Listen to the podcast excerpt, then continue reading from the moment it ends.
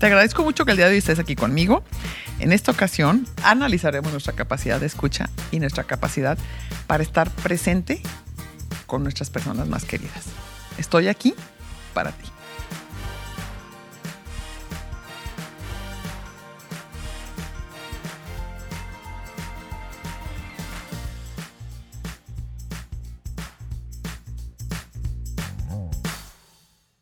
Hoy vamos a platicar de seis estrategias budistas para realmente estar presente para el otro, para los otros. Estoy aquí para ti. I am here for you. Esta es como la práctica. Pensé que sería un súper tema para esta temporada del año, que convivimos más con la familia o también más con los amigos. Podría ser un buen tema que nos puede servir como una buena intención para practicar durante esta temporada o también como una buena intención para practicar arrancando el año. Generalmente todos sentimos que somos buenos amigos, compañeros, que cuando alguien nos comparte o platica algo, ahí estamos, que somos cercanos y que sabemos escuchar. Pero la verdad es que no sabemos realmente estar presentes para el otro y hacerle sentir que nos importa, que lo escuchamos, que aquí estamos para ella para él.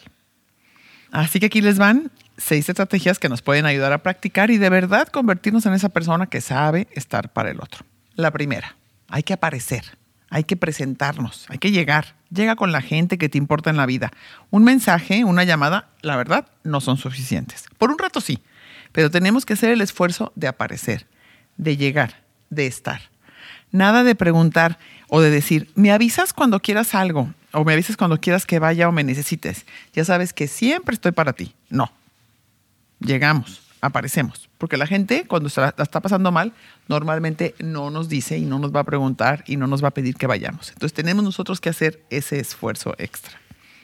Dos, estar presentes. Be present. Que tu mente esté donde está tu cuerpo.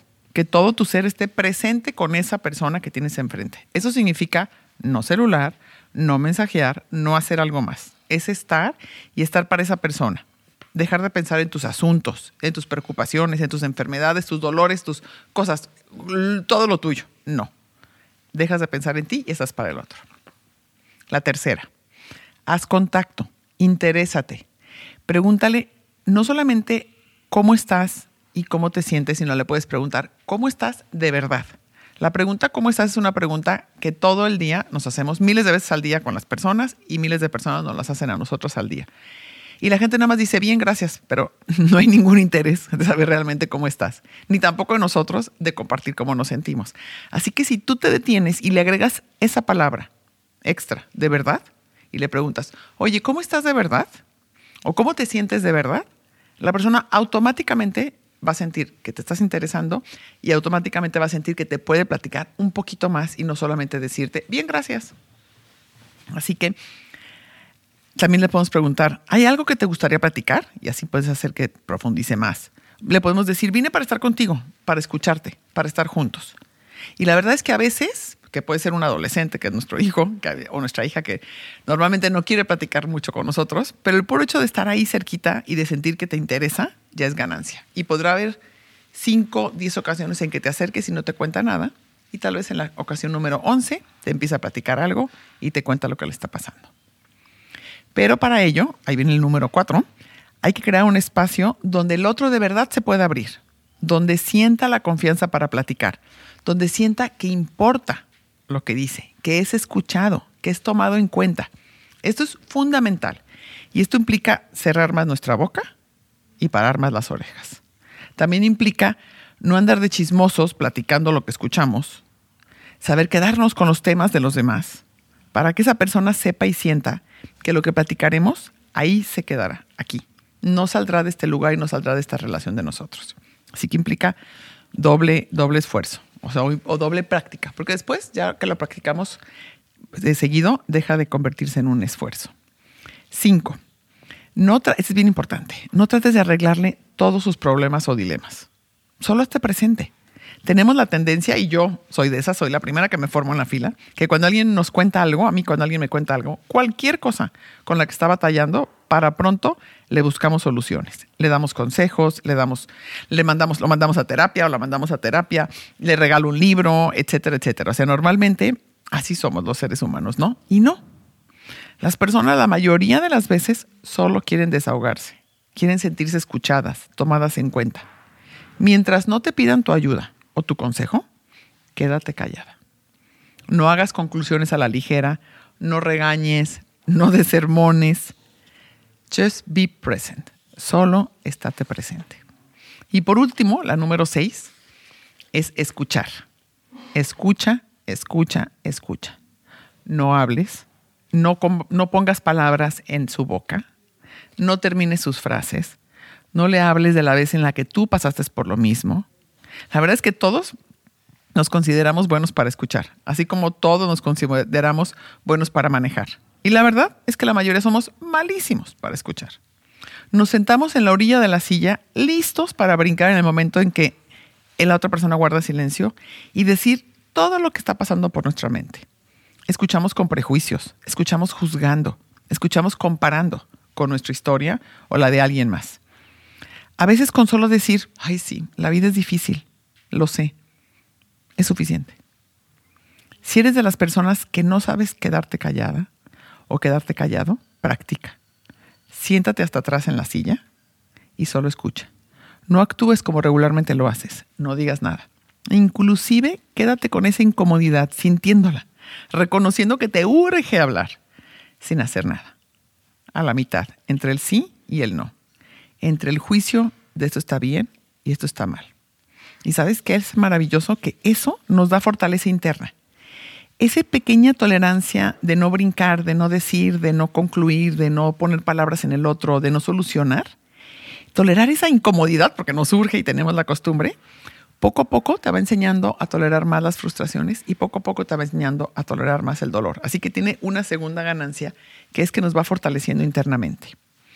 El chiste es que al final del día, esa persona que nos importa, que queremos, sepa que estamos ahí para ella y que eso la haga feliz. Digan, digámonos entre nosotros lo que nos apreciamos, externemos lo que sentimos y mostrémoslo también con actos, que no se quede solo en palabras. Escuchemos con gran atención, sin tener una conversación paralela dentro de nosotros. Solo escuchemos. La gente solo quiere ser escuchada. Punto. Míralos a los ojos directamente. Todo el tiempo que te están platicando. Nada de, dame un segundo, solo voy a checar un mensaje. O solo voy a contestar esto rápido que me urge.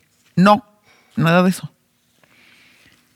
Si nos sentamos en silencio y escuchamos, podremos tener ese insight, esa sensibilidad y esa empatía para saber qué decir o qué preguntar.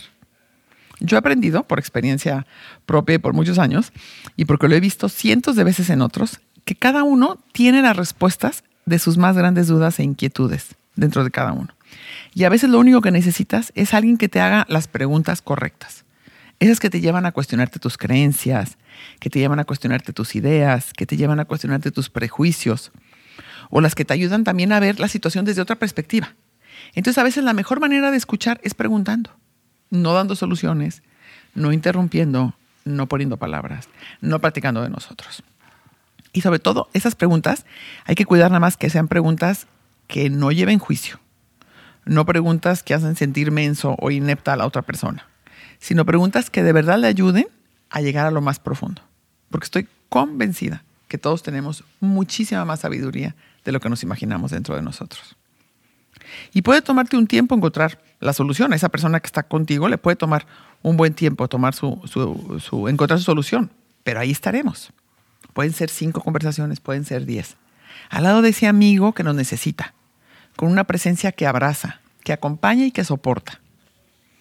Por último, si queremos de verdad estar presentes para el otro, para esa persona querida, ya sea nuestra hija, nuestro amigo, nuestra pareja, nuestra madre, nuestro hermano o un colaborador, debemos de tratar de dejar a un lado nuestros temas.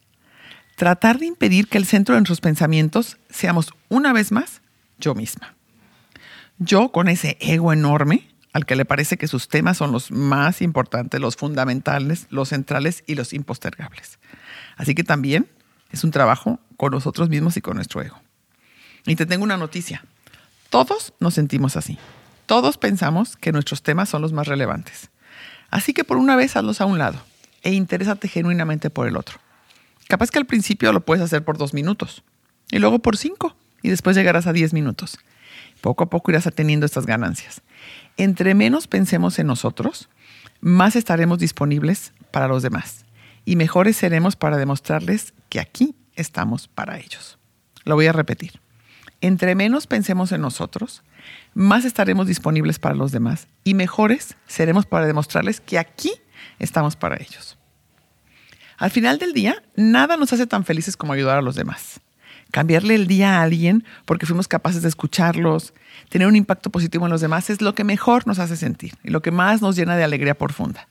Ahí radica la verdadera felicidad, la más duradera. No en asegurarnos que estamos bien todo el tiempo nosotros y que estamos a gusto, sino asegurarnos que tenemos la capacidad de hacernos presentes para los demás y hacer una diferencia en sus vidas. Solo eso. Te invito a que guardes silencio, si puedes, por unos segundos. Cierra los ojos si puedes y piensa, ¿hay alguien en mi vida que necesita ser escuchado ahorita?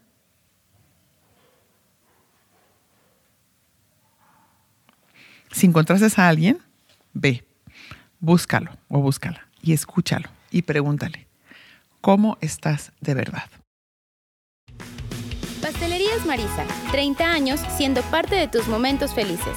La pastelería favorita de Jalisco ahora llega a todo México. Ya contamos con envíos nacionales. Puedes tener nuestras famosas delicias en la puerta de tu casa en menos de 48 horas. Entra a marisa.mx y obtén envío gratis en compras a partir de 999 pesos. No dejes de probarlas y compartirlas.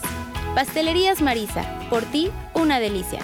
Desde 1992.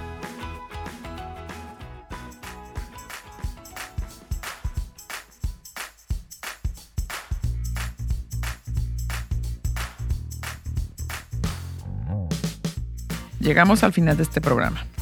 Si te gustó, compártelo con tu familia, con tus amigos, con tus amigas, con quien tú quieras y con quien tú creas que le puede servir. Acuérdate de ponerlo en práctica, porque todos tenemos gente a nuestro alrededor y a todos nos interesa crear mejores relaciones. Y esta, esta práctica es una de las mejores maneras de profundizar las relaciones y de crear mejores relaciones. Pero por supuesto, es un trabajo personal, un trabajo de cada uno de nosotros. Así que te invito a que lo practiques en esta temporada de vacaciones, en esta temporada de fiestas y por supuesto en el próximo año, en el 2023. Yo me comprometo junto contigo a hacerlo y me encantará si me compartes. Ya saben que me encanta leer todo lo que me escriben, así que si me puedes compartir con quién notaste que no sabes estar presente o dónde notaste que sí puedes hacerlo o dónde tienes que practicar más, me encantará para seguir trabajando en esto y crecer juntos.